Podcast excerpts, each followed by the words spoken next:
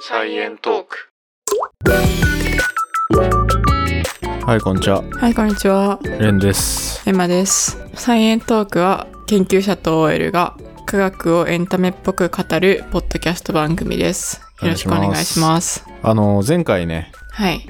何でしたっけ 恐竜ですか前回は、あれだ、カンブリア爆発とか、 はい。大量絶滅、今まで5回起きましたみたいな話。ああ、してましはいたはけいどはい。してましたね。めちゃくちゃ最後、適当に終わっちゃったっていう。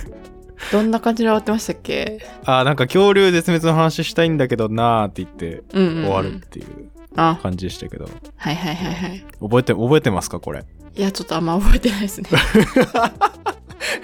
これ今、このオープニングだけ別撮りですけど。まあ前回すごい2時間ぐらいになってそれを途中で無理やりカットしたもんね。そうだね。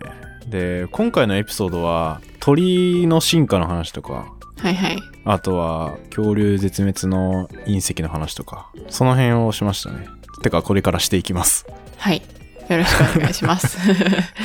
めちゃくちゃメタ的になっちゃってるけどはい。はいそれではどうぞどうぞ。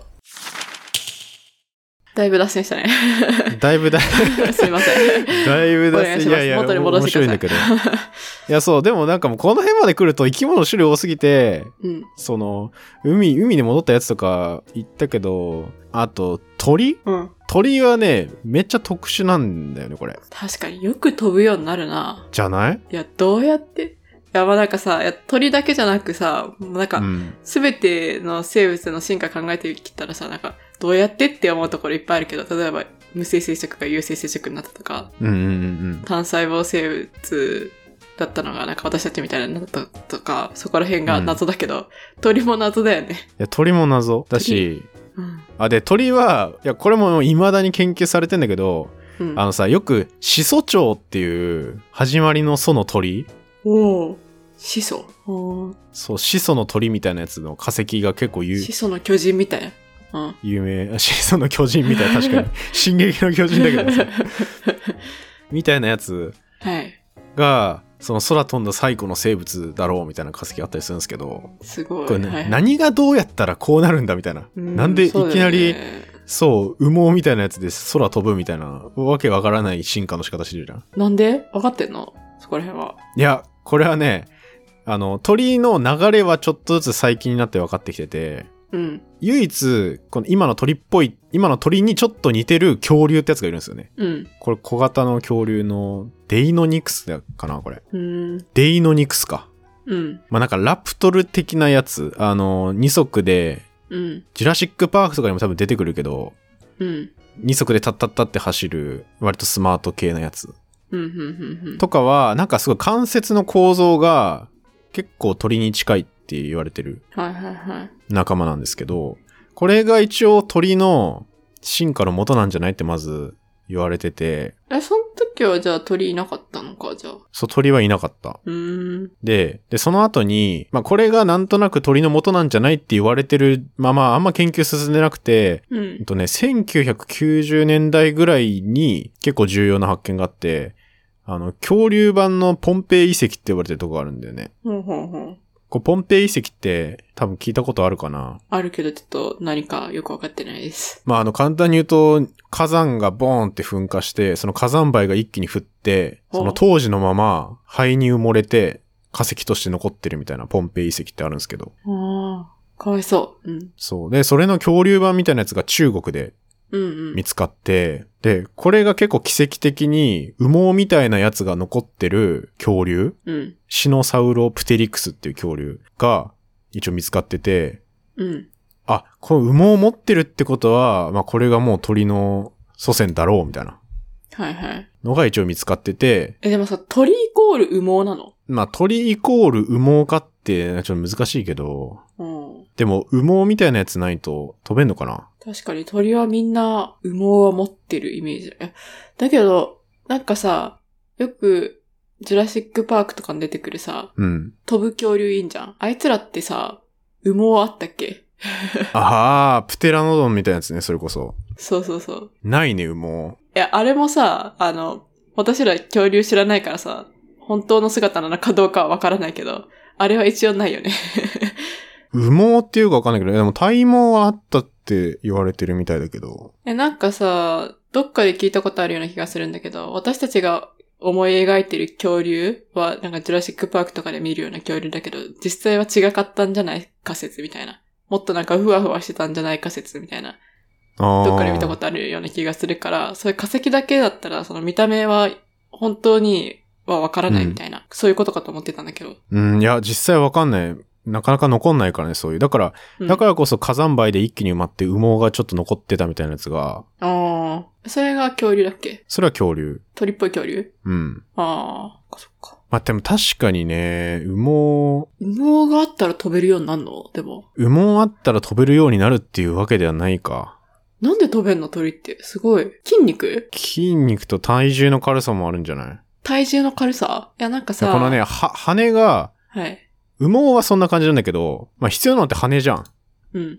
羽の進化はね、まだ謎だと思でもさ、それ分かったらさ、う。うん。人間を飛べるようにするプロジェクトみたいなさ、 できそうじゃん。遺伝子改変みたいなので、よくないかもしれないけど。でも遺伝子でわかるかなんで飛べるかが分かるってこといや、分かんないけど、とりあえずその、どうやって進化するかっていう、そこのさ、ヒントが得られたらさ、ちょっと人工的にそれやろうとする人とかって出てきそうかな、とかちょっと思ったりして。ああ、そういうことね。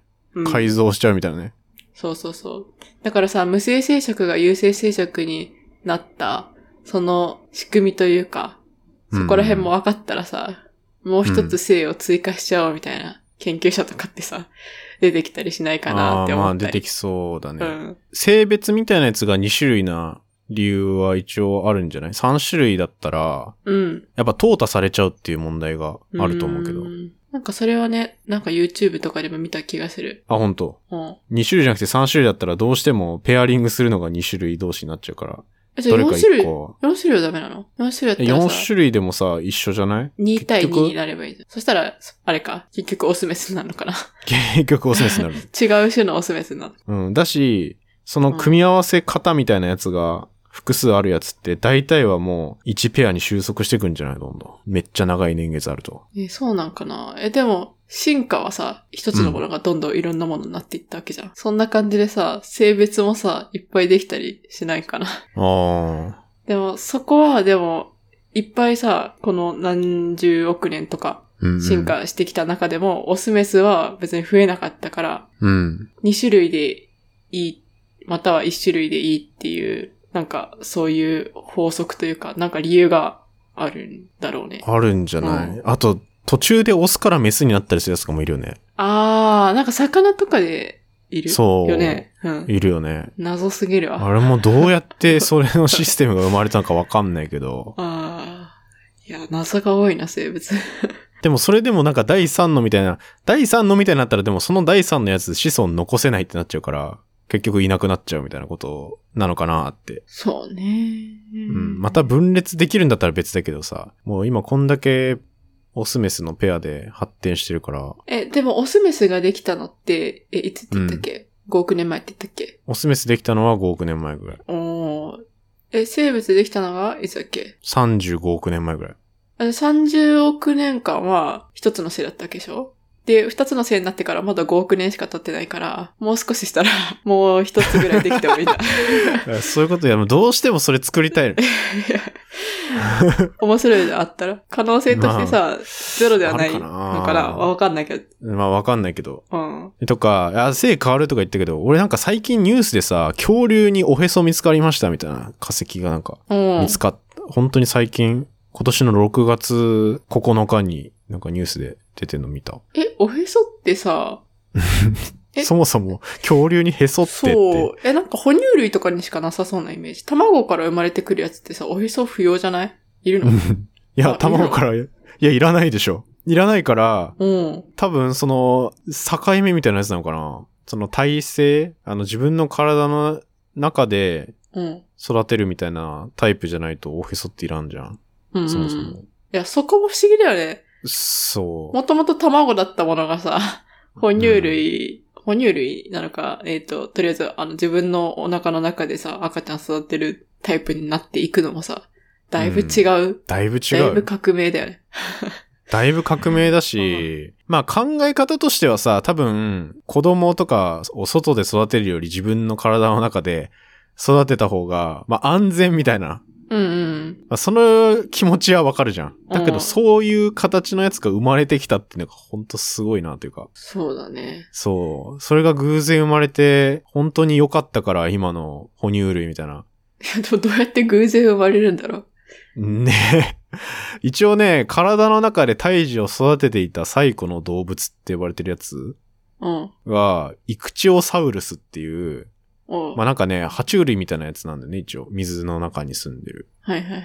これなんかいない、なんかね、イルイルカみたい。見た目イルカみたい。すごい。え、爬虫類みたいなイルカなんか、爬虫類とね、爬虫類がまた海に戻るみたいな感じうん。はいはい、の中の一体だと思うけど、で、見た目イルカなんだ。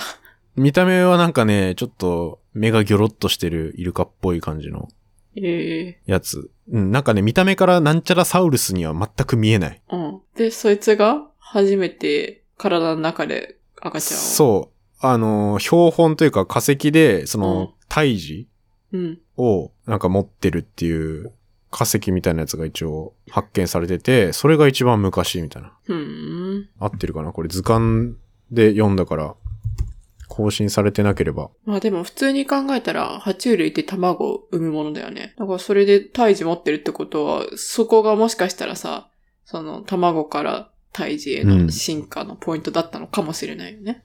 いや、わからんけど。うん、なんかすごい不思議な話だけど、謎だわ。生物謎多すぎて。なんか、最古の週みたいなやつめっちゃ更新されてるかも。体制の今までの一番昔って言われてるやつ。まあ一緒。あの、うん。そんな、これからもだって更新されていいき続けるし。ま今あ確かに持ってる状態で。 うん。確かにそうっすね。サイエントーク。まあちょっとだいぶ、この恐竜の話、の時代の話何盛のり話してたっけ盛り上がっちゃいましたけど。 これ多分これもう確実に2個に分けますね。これ1時間も超えてるんで、大大幅に。これ、いこやの話どこに向かうんですかこの話は。これは、この話 は、あの、いよいよ、あの、恐竜が絶滅します。あ、はい。お願いします。あはーいって。 そう。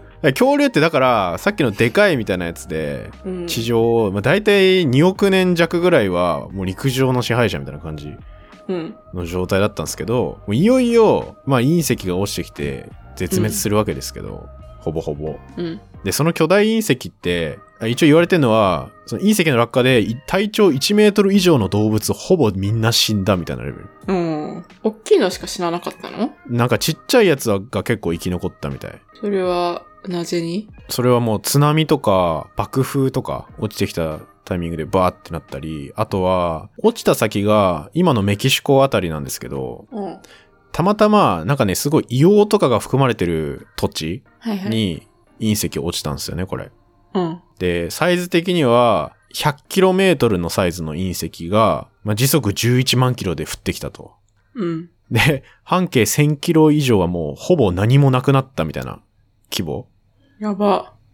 そう。で、その硫黄が含まれてるっていうので、これって、まあ言ったら毒性があるみたいなことなんですよ。が、その塵が地球を覆っちゃって、息できなくなっちゃって、でっかい生物とか、陸、陸上にいるやつはもう結構な、もう8割ぐらい死んじゃったって言ってんだけど、えその、硫黄だったからでっかいのが死んだのちっちゃいのは硫黄に耐えられるのうん確かにな。なんかちょっと自分で話してて分かんなくなっちゃった。津波、津波って言ってたけどさ、津波もさ、ちっちゃいの耐えられるのちっちゃいの耐えられないか。確かになんでちだろっうちゃいのが耐えられる理由にはなってないな。あ、まあでも、あのさ、例えばでっかい肉食のやつとかって、はいはい。まあ餌なくなったら死んじゃうわけじゃない。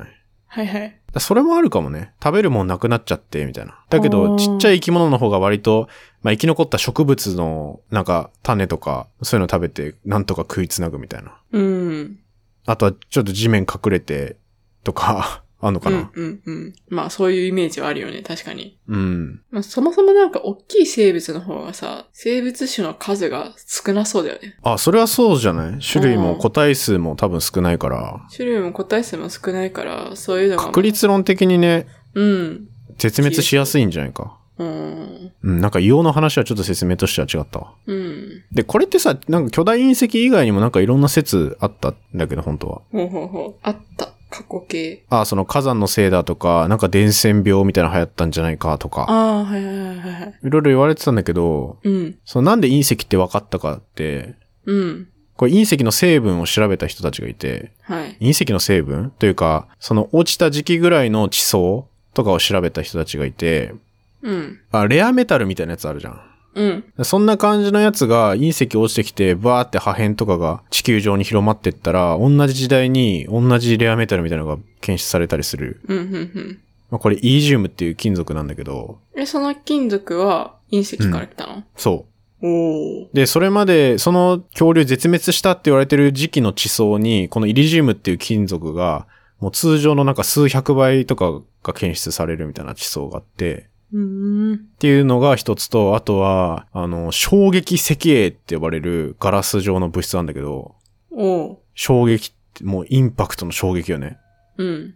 これって普通の地球だと、まあ、ほぼほぼ自然にはできないって言われてるやつで、うん。もう隕石とか落ちてきて高温と高圧力がかかかかった時だけできるガラスみたいな。ええー、そんなんあるんだ。そういうのが存在してて、そう、うんこれね、隕石のクレーターとかによくあるらしいんだけど、よくとへいうーか、まあできるらしい。すごそれがあるから、隕石だってなってなって。い。うーん。面白いよね。おそんなんあるんだと思って。めちゃくちゃこの衝撃石へ高そうと思ったけど。 人工的に作れないかな。作れそうじゃん、頑張ったら。あ、ね、人工的にできてる唯一の場所って言われてるのが核実験場ですね。ああ、やだな。 そっかそっか。いや、わかんない。これ作れんのかなまあ、核実験したら作れるっていうことなのかな。あ、いやいや、核実験とかしないで。ああ、しないで。うん。まあ、そういう技術を、サイエントークリスナーの若き研究者が作ってくれたらいいんじゃないですか。いや、でもこれ、すごい、なんか隕石衝突じゃないとできない、こういうガラスみたいなやつって言われたらさ、もうん。う超レアじゃん。 そうだね。なんか、隕石ファンみたいな人は、ぜひ手に入れたいものになりそう。そうそう。手に入んないと思うけどね、これ。 確かに。博物館とかにしかなさそう。うん。他にもあるのかな隕石が落ちてこなきゃできない物質みたいな。ありそう、なんか。あー、ありそうだなな、代表的なのがこのガラスだけど。うん。でもこれ、 これを、ごめん、なんかまた脱線させてん、これ話してたらなんか、もう時間なくなりそうだな。 あーいやいや、もういいんじゃないいいんじゃ ないまあそうね。うん。うん。まあ、そんな感じで絶滅しました、みたいな証拠がいろいろあったりして、まあ今はでは巨大隕石って呼ばれてますね。はい。で、そんなやばい状況の中生き残ったちっちゃいネズミみたいなやつが僕らの祖先です。おー、ネズミみたいなやつ。 300g ぐらいのサイズのプロトゥングラトゥムっていう、 おー、かわいい名前だな。あの多分この当時だったらめちゃくちゃ地味キャラみたいなやつだと思うんですけど。まあね、ネズミだしね。うん。そう。ちっこい哺乳類。うん。これが、まあ祖先って言われてますね。うーん。はすごいね。い。いや、よく生き残りましたよ。こんなやばいうん状。況で。それが6500万年前だっけ そうそう、そんぐらい。そのネズミから、そっかそう、これ24時間時計だと、うん。夜11時40分ぐらいです。もう残り20分。残り10分か。うん。すごい。いや、っていうかさ、こないだの回とかでさ、あの、うん宇宙の始まりとかの話してた回の後にさ、ちょっと思ってたんだけど、今、うんうんうん。今の地球上って何、何人いるんだっけ人間 ?80 億人ぐらい ?80 億人ぐらいじゃん。でさ、その80億人がさ、一人2時間 YouTube 見たらさ、合計で さ、160億人になるわけでしょなんかそう考えたらさ、意外と短いなって思ったんだよね。 どういう感じだな。ああ、そういう考え方か。そう、そう、160億円って、結構、え、え100 140億円だっけえっと、宇宙。 138億ね。あ、138億円。まあそんなぐらいうん。え、絶対さ、今までの YouTube のさ、総再生時間ってさ、それより長いよね。 な 短くないぜそういう考え方で言ったら短いのかそう。え、だから、そのさっきで言っ確かた、えっと、人間の祖先のそのネズミは6500万万年前万年前でしょ。うん。そんなん、日本人のさ、うん。 一日の YouTube 総再生時間ぐらいじゃん。わからんけど。え、合ってるそれ、いや、適当言ってるよ。時間でしょ時間。え、一、に、にえ、日本人どれぐらいいるんだ日本人1億人ぐらいだっけ年じゃないよね時間、んあ、時間だから、あ、そっか。年でしょあ、そっか。年か。あ、そっか。さすがにもっと、 ある。あ、ごめん、間違えた。そっか。あ、じゃあ、地球上の 80億人の人が、うん。一人2年間分 YouTube を見たら、160億人になるのか。 2年間分の YouTube。ちょっと待って、 1 YouTube。年が、1年だって365日あって24時間だから、まあ大体8760時間。1年8760時間だから、2年分で、まあうん大体1万8000時間。 1万8000時間か。 138億年ってことは、でもさ、今、ネットで見てたらさ、20代の約19%が YouTube を1日3時間以上視聴って書いてるよ。じゃあ1日1人3時間だとしよう。うん。 1日1人3時間で人間80億人いたら、240億時間。うん。一日に YouTube を、まあ、全員見てたんですけど、 240億時間240億時間って考えると、 ?240 億時間割る割る ?24。 24でそしたら日にちがわかるね。 10億日合ってるえ、ちょっと待って。ウェブ電卓で。えーっと、240 ?10 億時間。割る36をしたら、え ?36? 間違えた。ダメだ、ダメだ。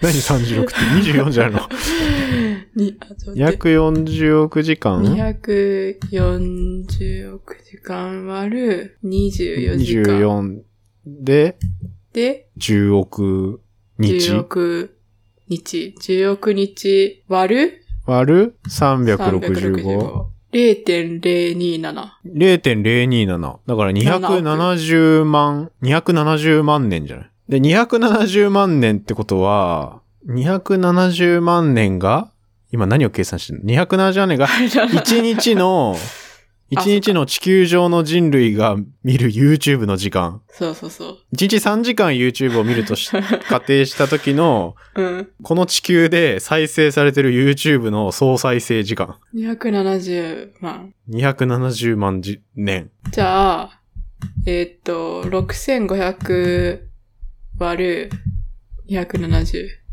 にしてみたら、お、24日でおう6500万年前行く。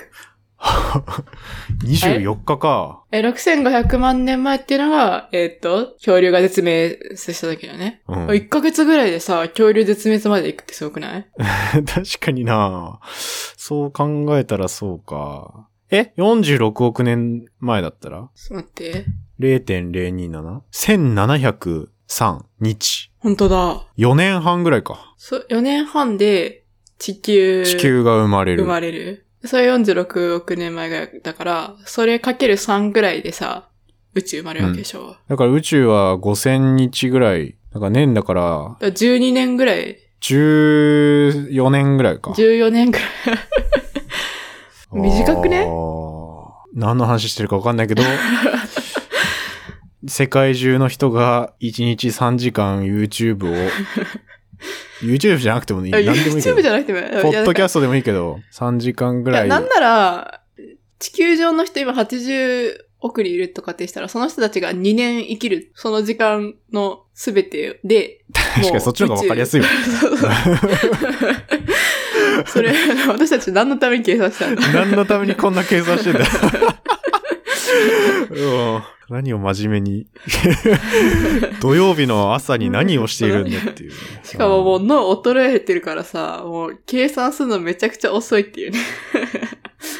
めっちゃアホだと思われてるから。うん。まあいいけど、まあとりあえずちょっと短いんじゃないかってちょっと思ったって話ですよ。ああ、ちょっと、なるほどね。その視点はなかったな。うん。なんでわざわざ1日3時間に設定しちゃったんだ ?24 時間でよかっただ ろいや、本当に本当にバカすぎでしょ、 もう。二人して何を毎日に計算してんだえ、しかもさ、今思ったけどさ、そういったらさ、うんあうのん、 24時間で考えたらさ、2年じゃん。だからうさ、ん3時間って考えたらさ、そ の、えっと、は8、3、24だよね。だからその8倍って考えればよかった。だからそ、そしたら、その方が計算早かったんじゃない、うん、いや、だ早かからっ、たえっ。と、8年、8年あれ8年でよかったっけあれ8年じゃない、 あれそれは、 もう何言ってるのかなあもうじゃあ頭あじゃあ回ってない。あ違う。あ、2年かける8だから24年。 2年かける 8? え ?16 じゃないの16年。やばいやばい。掛け算できてないじゃん。何言ってるやつ。 あ、でもほら、さっきの、さっきの計算と大体合ってんじゃん。あれちょっと待待って、な何、何の計算してたんだ っけなんかやろうとしてんのめっちゃ難しいのに、なんか、 ボロがめっちゃ出てる。えだから、あ、やばい。宇宙、宇宙が生まれたのが、うんあの、まあちょっと、138億年だけど、160億年前っていう風にちょっと、やりやすくすると、で、現在の地球の人口を80億人だとすると、うんはあ、80億人の人が2年間でしょ、?80 億人の人は2年間だけど、まあ、YouTube3 時間ってなると、24時間とさ、3時間をさ、8対1だから、だからさ、2年間をさ、影8したらさ、16時間になるよね。なりますねカットだわ、カットだ。いや、これ使う わ。これ使う。俺今途中からね、聞くだけにして る。今諦めた。え、でもそうでしょだからさ、その、さっきさ、めっちゃさ、頑張って計算したけどさ、普通にさ、2年かける8すればよかったって話ですよ。ああ、そうだね。はい。そういうことだ。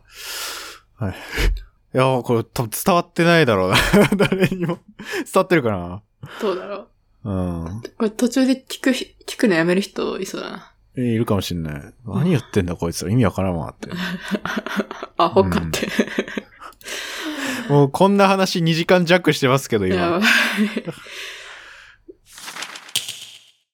じゃまあちょっと締めに入りますか。はい、もう大脱線しましたけ ど。あ、え結局結論は何でしょうか結論 は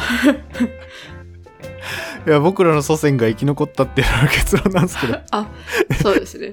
なんやかんや5回の絶滅生き残ってあのつながってきたっていうねで、私たちの祖先が生まれた6500万年前は、YouTube の時間に換算すると、観察すると一人、えっと、80億人が1日3時間 YouTube を見るってすると、えっと、24日で、はいその6500万年前まで行くんで、まあ意外と短いですよって話ですよ。いやそうっすねうん これ結論これなのかな いいのかなこれでまあそういう結論になりました これ あーそういうことね意外と短いよっていう そう。話私たでしたねちが思うよりはもちょっと短いんですよ、宇宙とか、生物とか。いそうですねそうやって考えたら、はい伝わりましたでしょうかこの時間の感 じが。いやーちょっと喋りすぎたなはい。はい。面白かったけどちょっと最後何喋ってるかちょっと分かんなくなりましたけどうん。これ前後編に分けましょそうっすね。ういやーちょっとあれだな俺もこの辺こんなやる予定なかったけどみっちみちですねはい。はいまあなんでちょっと次回はだからこの生き残ったやつらがもういよいよいよいよねホモ・サピエンスちゃんに、まあ、近づくってとこですねもういつまでややってんだこれって思われてるかもしれない あの全部喋ろうとしたらこうなるんだよねうん。うん、まあまあまあ、いいんじゃないですか、ゆっくりはいやりましょうよ。はい、毎回これ言ってる気がするけどあーマジ最後の笑ったわ本当にはいじゃあそんな感じではい。今回もありがとうございましたありがとうございました。